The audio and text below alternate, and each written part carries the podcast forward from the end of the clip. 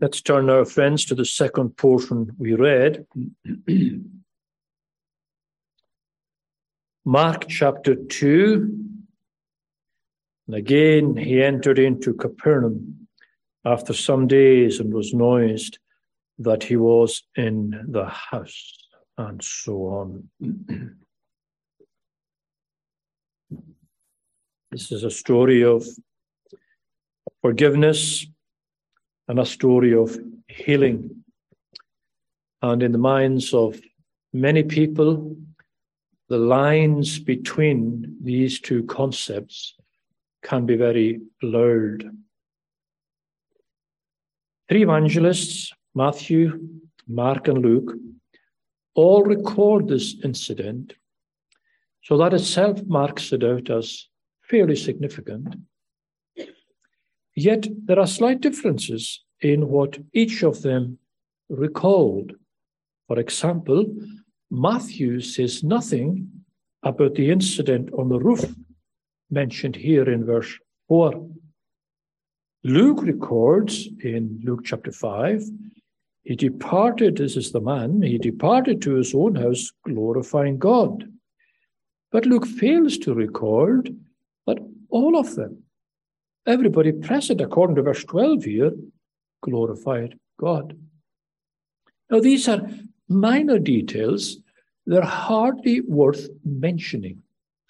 And the only reason I mention them is that it's a reminder to us that these evangelists, they were human authors.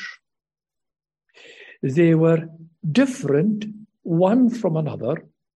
They were all inspired but they were recording from a human standpoint. And I think we should remember that when we see differences like that in similar narratives in each of the Gospels. Now, in the context here, Jesus is in his adopted home or adopted hometown. Now, um, Matthew puts it like this in Matthew chapter 9 he came into his own city. Now, you'd have expected that to refer to Nazareth, perhaps, or Jerusalem, but it doesn't. It refers to Capernaum. And the reason for that is that he spent more time here than he actually did in Jerusalem or in Nazareth, for that matter. He used uh, Capernaum as a base for his ministry throughout Galilee. Hence, we have the comment here in verse 1 He entered Capernaum after some days and was noised about that he was in the house. Now, we assume that this was the house that he stayed in whilst he was in the town or small city or whatever Capernaum was. And many commentators uh, seem to agree that this was not Christ's own house. The Son of Man has no place to lay his head, but rather that it was the house of the Apostle Peter. Now, certainly, this was the area Peter belonged to, and Peter was part of the fishing industry uh, at the Sea of Galilee. But in any case, the popularity of the Lord has already grown enormously Verse 2 Many were gathered in so much that there was no room to receive them. Now, one of the interesting things about this story is the readiness of Jesus Christ to reach out to anyone and everyone. He wasn't biased in the least regarding who he reached out to, who he healed, and who he forgave. Now, this is very early on in his ministry. Now, assuming Mark has put things in chronological order, and we believe he has, Matthew, for example, uh, hasn't yet been called. You can see his calling in verse 14. We didn't read down that far. So this is very early on in our Lord's ministry. But nevertheless, the people are cramming into the house. They're even spilling into the garden. I think that's a picture we have when we read the account from the three evangelists. Now, sadly, Jesus seemed to have attracted as many rogues and rascals as he did genuinely needy people. So, present here are the sneaky scribes waiting to pounce on him. Verse 6 There were certain scribes sitting there reasoning in their hearts. Now, there's no prizes for guessing what they were reasoning. We'll come to that in a moment. Now, what makes this story so significant is the link that Jesus makes between the healing and the forgiveness. Verse 9 Which is easier to say to the sick of the palsy, Thy sins be forgiven thee, or to say, Arise, take up thy bed and walk? Now, we would say that there is a ginormous gap between the forgiveness of sins and the physical healing of a person's body. We would say that these are two distinct and separate entities. But that's not what Jesus is hinting at here. So that is worth exploring a little. It certainly begs the question is Jesus saying that forgiveness of sin and physical healing are identical? We know from other gospel accounts that many people were healed who were never spiritually cleansed.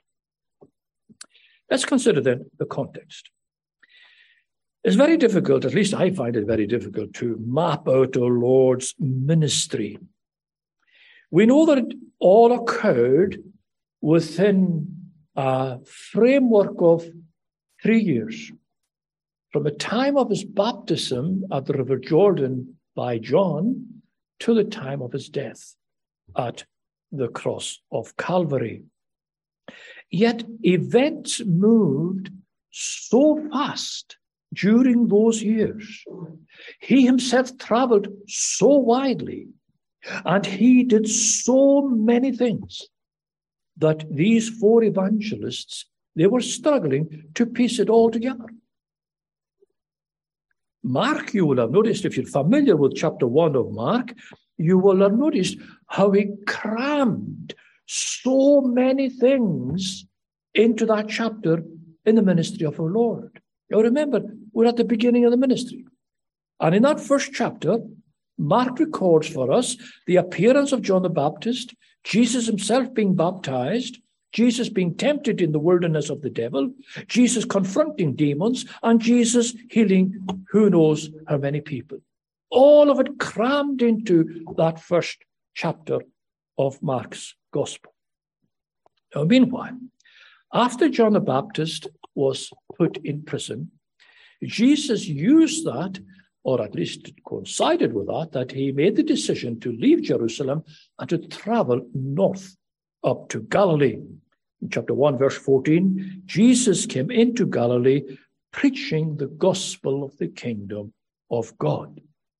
Now, it's beyond question, my friends, that most of the people following Jesus, and I don't think I'm being cruel in saying this, most of them were there for the drama. They were there for the drama. Now, perhaps that's understandable. They had never seen anybody like this. No two days were the same in the life of Jesus Christ. Every day brought a new experience, mostly of a dramatic type. If he wasn't fighting and defeating demons, he was performing Im- impossible miracles. He was healing all kinds of sick and suffering, men and women, old and young. So we can imagine the hope and the excitement and the joy of the citizens of Capernaum when they heard that Jesus had arrived amongst them. Excuse me. The news spread fast. Notice that uh, phrase in verse 1 it was noised about that he was in the house. I like that phrase. It was noised about. An equivalent phrase in our colloquial language would be it spread round the grapevine. He has come. He's in our midst. This miracle maker. This man that can heal any kind of illness. This man who declares he can forgive the sins of men and women and boys and girls. He's here. But whatever the physical and mental and psychological needs the people had, these were not the reasons why Jesus visited their town or city, whatever it was. That wasn't his main purpose in coming even to this earth. Certainly, people did find his ministry exciting. As I said, they never saw anything like this. They never heard a preacher like this. But nevertheless, a healing ministry, however desperately the people needed a healing ministry, that was not on the top of Christ's agenda. This was, look at the end of verse 2. He preached the word unto them. That was the top of his agenda. That was his main mission in his ministry. Yes, many present in this house needed healing. Not all of them, many of them would have. But every single one of them, my friends, needed to hear the gospel. Every single one of them needed to hear the word of God being preached to them. Hmm. And Jesus could see clearly the great and varied needs of the people before him. Nevertheless, this was his priority to preach the word unto them. That, my friends, remains the priority of the Christian church in every age, in every generation, and it will be until the end of time. This is the uppermost task of the Christian church in this world to preach the word of God, to declare the gospel of redeeming grace to every man, woman, and child in every nation on earth. People come to church for many reasons, my friends. All of you have come for your own reasons this evening. And that's good. You couldn't be in a better place on a Sabbath morning or Sabbath evening than in the house of God. But whatever your reason for being here this evening, whatever your problem, whatever your issue, whatever your burden, here's what the church has been commissioned to set before you. Here's what I have been called to do. Preach the gospel of redeeming grace. Preach the word to you, child and adult alike, present in the house of God this evening. Jesus put this in perfect order in the Sermon on the Mount when he spoke these words Seek ye first the kingdom of God. And all these things, these are the things you're concerned about. These burdens you have, these issues that are weighing you down, all these things will be added unto you at God's good pleasure.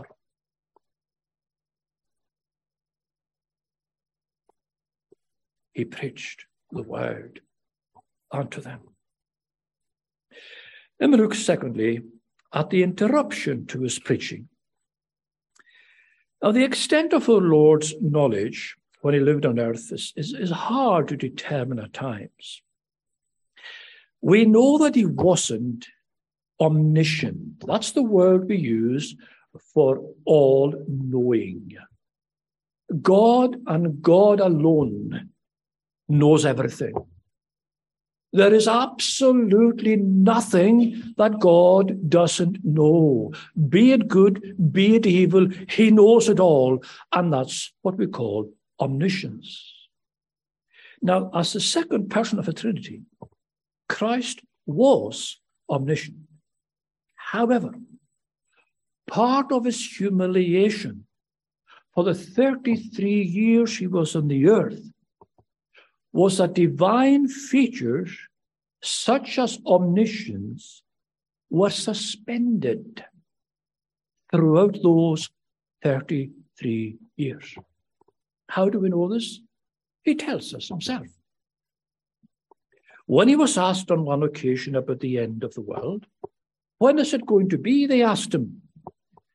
This is the response he gave. This is in chapter 13 of this gospel, verse 32. Of that hour knoweth no man, not the angels in heaven, neither the Son, but the Father only. So our Lord had a limited mind. Every human being has a limited mind. You could be the greatest genius that ever lived, and there have been many, many geniuses, if that is the proper word. But nevertheless, their minds are limited by virtue of being human, by virtue of being created. Jesus was limited in his mind. He had a human mind. So he didn't know everything. Now, having said all of that, the Holy Spirit did reveal to Jesus everything and anything that he couldn't ordinarily know with his human mind that was relevant to his ministry on earth. So, as he preached in this house, it's really hard to say how aware he was of the activity going on outside. How much did he know of these four men who were presently approaching the house carrying a fifth man lying on a stretcher? How much did Christ know about that? I'm not sure. Did the Holy Spirit reveal it to him? Perhaps. Maybe. I'm just not sure. In any case, we read of these four men and they're carrying the stretcher. Verse, verse 3 There came unto him bringing one sick of a palsy, which was born of four. Now, evidently, these four men carrying the stretcher, they were Christians. They were men of faith. Look at verse 5. Jesus saw their faith. So they were Christian men. And in many ways, they're unsung heroes of the story. And I say that because anyone leading others to Christ, they are heroes. They deserve credit. They don't deserve glory, but they deserve credit.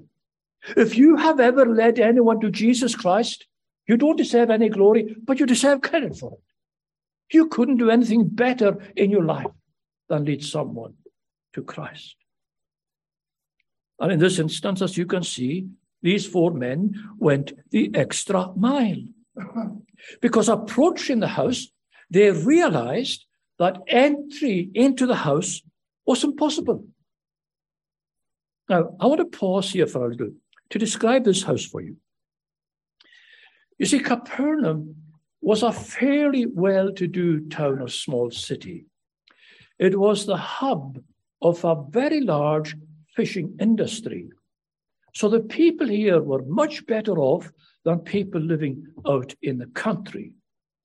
And that means that they could afford to build better houses.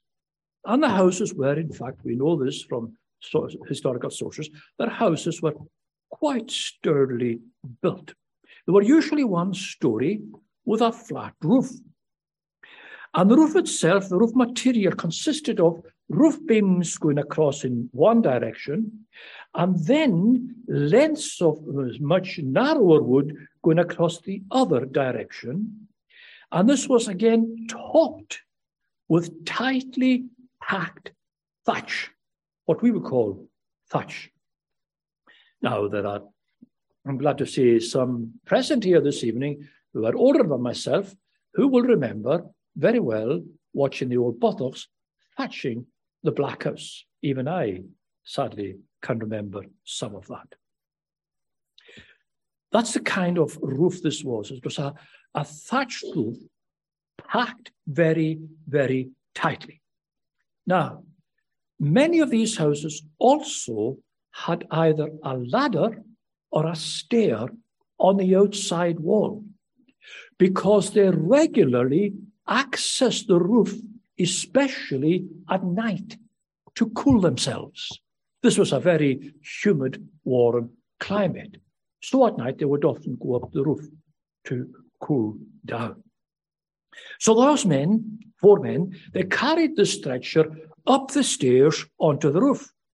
And next we read in verse 4, they uncovered the roof. In other words, they moved, removed some bundles of thatch and they pushed aside some of these timbers. Now, no doubt, to the astonishment of those who were down below, they began lowering the stretcher on ropes. End of verse 4 they let down the bed wherein the sick of the palsy lay. What a strange sight. What on earth were they thinking? What was Jesus himself thinking, watching all this commotion over his head? But I'll tell you this, my friends. These were true friends. These were true friends. They didn't allow anything to prevent their handicapped friend coming to Christ. They never even paused to ask the owner, come and make a hole in your roof. They weren't concerned with the reaction of the owner. This is a vivid case of faith moving mountains. A vivid case of men burdened with their unconverted friend. Jesus saw it for what it was. He saw their faith. And these men knew their efforts would not be in vain. It's a real case of practical Christianity. I like the way James defines practical Christianity for us. Show me thy faith without thy works, and I will show you my faith by my works. What a wonderful definition of practical Christianity. However, what did those who are present here think, especially those four friends, when Jesus didn't immediately perform the usual miracle? Instead of saying to him, Take up your bed and walk, as he had said to others, he said, verse 5, Son, thy sins be forgiven thee. Everybody who saw this happening, I'm quite sure they felt heart sorry for this paralyzed man. A man who hadn't moved for who knows how long. But when Jesus saw him, he saw a far greater problem than paralysis.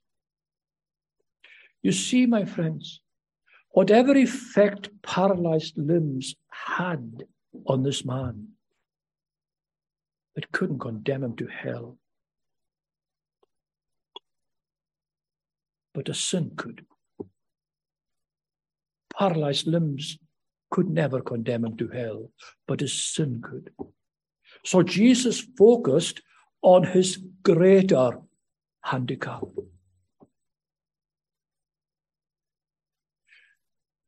Do you realize that you may very well have a greater handicap and a greater burden than the things that are foreground of your mind this evening?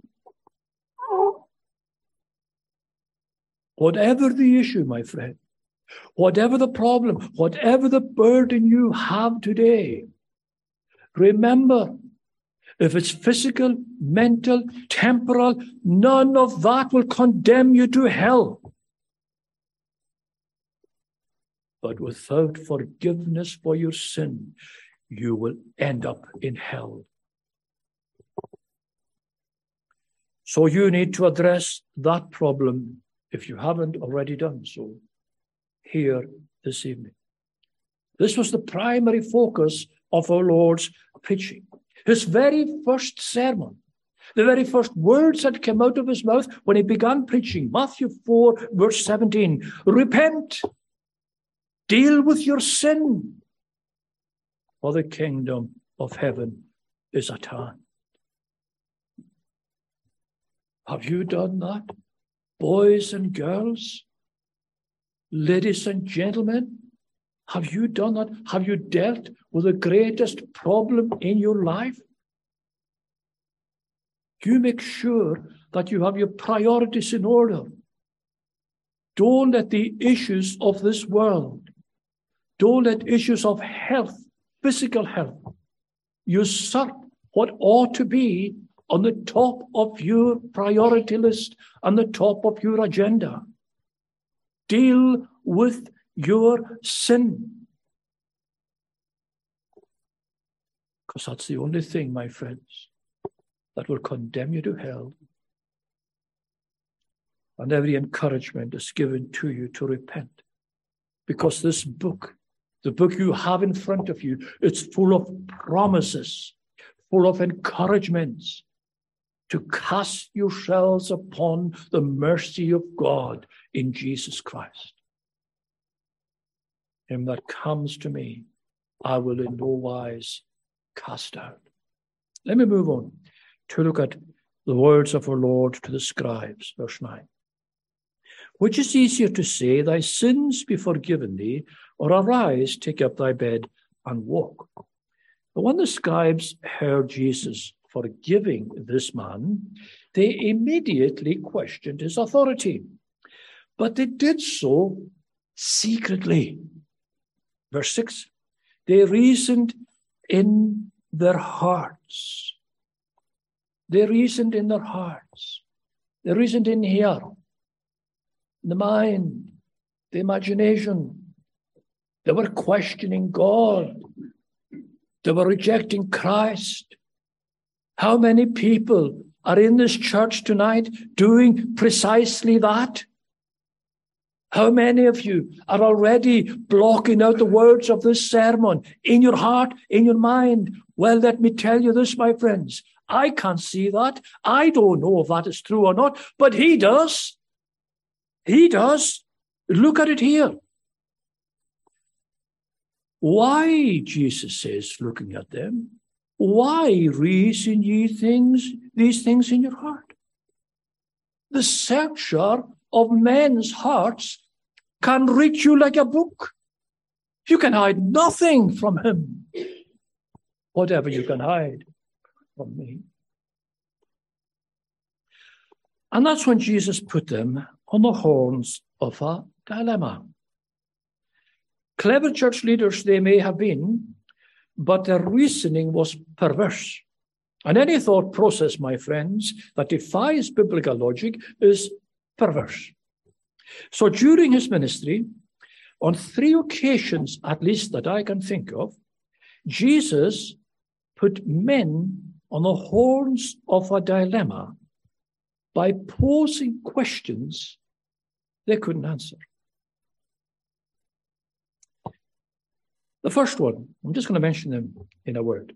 And the first one was, uh, by the way, when he posed these questions, it didn't matter how the recipients answered him, they were going to condemn themselves this way or that way. Watch it. The first time was when the scribes and Pharisees questioned his authority, the authority of his ministry. And he answered them by pleading the testimony of John the Baptist regarding his messiahship. This is in Matthew 21, verse 25. And he said to them, The baptism of John, whence was it? Or where did it come from? Was it from heaven? Or was it from men? They immediately realized that whichever way they answered that question, they were going to condemn themselves. Because if they said from heaven, they had to believe John the Baptist's testimony regarding Jesus as the Messiah. If they said of men, then they're going to say John the Baptist is a liar. They knew they couldn't do that because John the Baptist was a favorite prophet of that era. They were on the horns of a dilemma. The second occasion did this was when Jesus challenged the Pharisees regarding his own identity. This is in Matthew 22, verse 42. What think ye of Christ? He said. Whose son is he? They took the bait immediately because they thought they were clever. They answered, The son of David. Then Jesus quoted, in fact, uh, psalm we were thinking about a little this morning in Psalm 110. He said to them, The Lord said to my Lord, Sit thou on my right hand. Then came the impossible question If David called him Lord, how is he then his son? In other words, is he his son or is he his Lord? The only way the, that the uh, answer, question could be answered, the only way he could be both son and Lord, is if Messiah was both divine and human. A claim Jesus had made on many occasions. Again, they're on the horns of a dilemma. They can't answer because if they answer, they're going to condemn themselves. Here's a third occasion in the story. Which is easier to say, Thy sins be forgiven, or arise, take up thy bed, and walk? It's an impossible question to, uh, to answer without acknowledging that Christ is the Messiah. So he declares to them, that you may know that the Son of Man has power on earth to forgive sins, he said, Arise, take up thy bed, and go thy way. In other words, if he had the sovereign power to speak to a man who was obviously and evidently paralyzed and say, Stand up and walk, then surely he must have the power and the authority to say, Your sins are forgiven. Because this power that made this man walk is a power that comes from on high. No one else on earth could speak to that man in that way. No one else on earth could command a paralyzed man to stand up and walk. Only God. And if he's God, then he has every right to forgive sins. They were on the horns of a dilemma. Hence, John, the apostle, concluded his gospel, declaring the purpose of all Christ's activities on this earth. These, he said or wrote, are written that you might believe that Jesus Christ is the Son of God and build up believing that you might have life through his name. That's the promise to you here this evening. If you believe that Jesus Christ is the Son of God with your whole heart, soul, and mind, you will have life through his name. So the healing ministry of our Lord helped multitudes of people, but it was never about the problems, issues, handicaps of various types. It was about deeper spiritual realities plaguing all of mankind, plaguing all of you here this evening. And as I said, my friends, there is no greater problem in your life this evening, whoever you are, child or adult, than sin. So, in all the gospel stories of sick, deceased, and handicapped people, here is the root cause of it all sin. Now, your granny may not have developed Alzheimer's due to her personal sin. Your father may not have cancer due to his personal sin. Your sister may not have lost her baby due to her personal sin. But nevertheless, my friends, if sin had not entered the human story, none of these tragedies would be in the experience of humanity.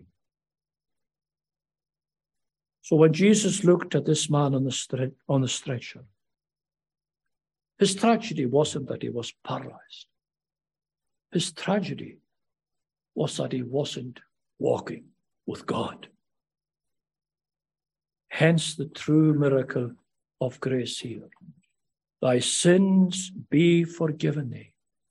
Arise, take up thy bed and walk. And the implication is walk with God. And little wonder, Mark records in verse 12, they were all amazed and glorified God, saying, We never saw it in this fashion. And that sums up, my friends, our greatest need in this life. The grace that enables us to do two things to set out in life forgiven of God.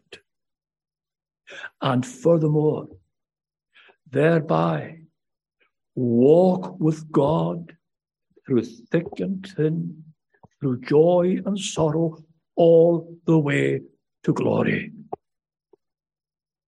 Only the grace of the Lord Jesus Christ will secure for you these blessings and these privileges. And then you too can be filled with sheer wonder at the mercy and love and grace of our wonderful, amazing Savior. Taste, my friends, and see that God is good. You're never too old to do it. You're never too young to do it. Do it this very evening. So that what Jesus did for this man, he can do for you. Amen. Let us pray. O Lord God, we bless thee for the riches of thy word, for its teaching and instruction, and help us, Lord, to have an appetite for it and to be always found searching the scriptures, for in that scripture we shall find the key to eternal life through Jesus Christ, our Lord. Bless each one of us according to our need. Remember us in mercy and take us to our respective homes in safety for Jesus' sake. Amen.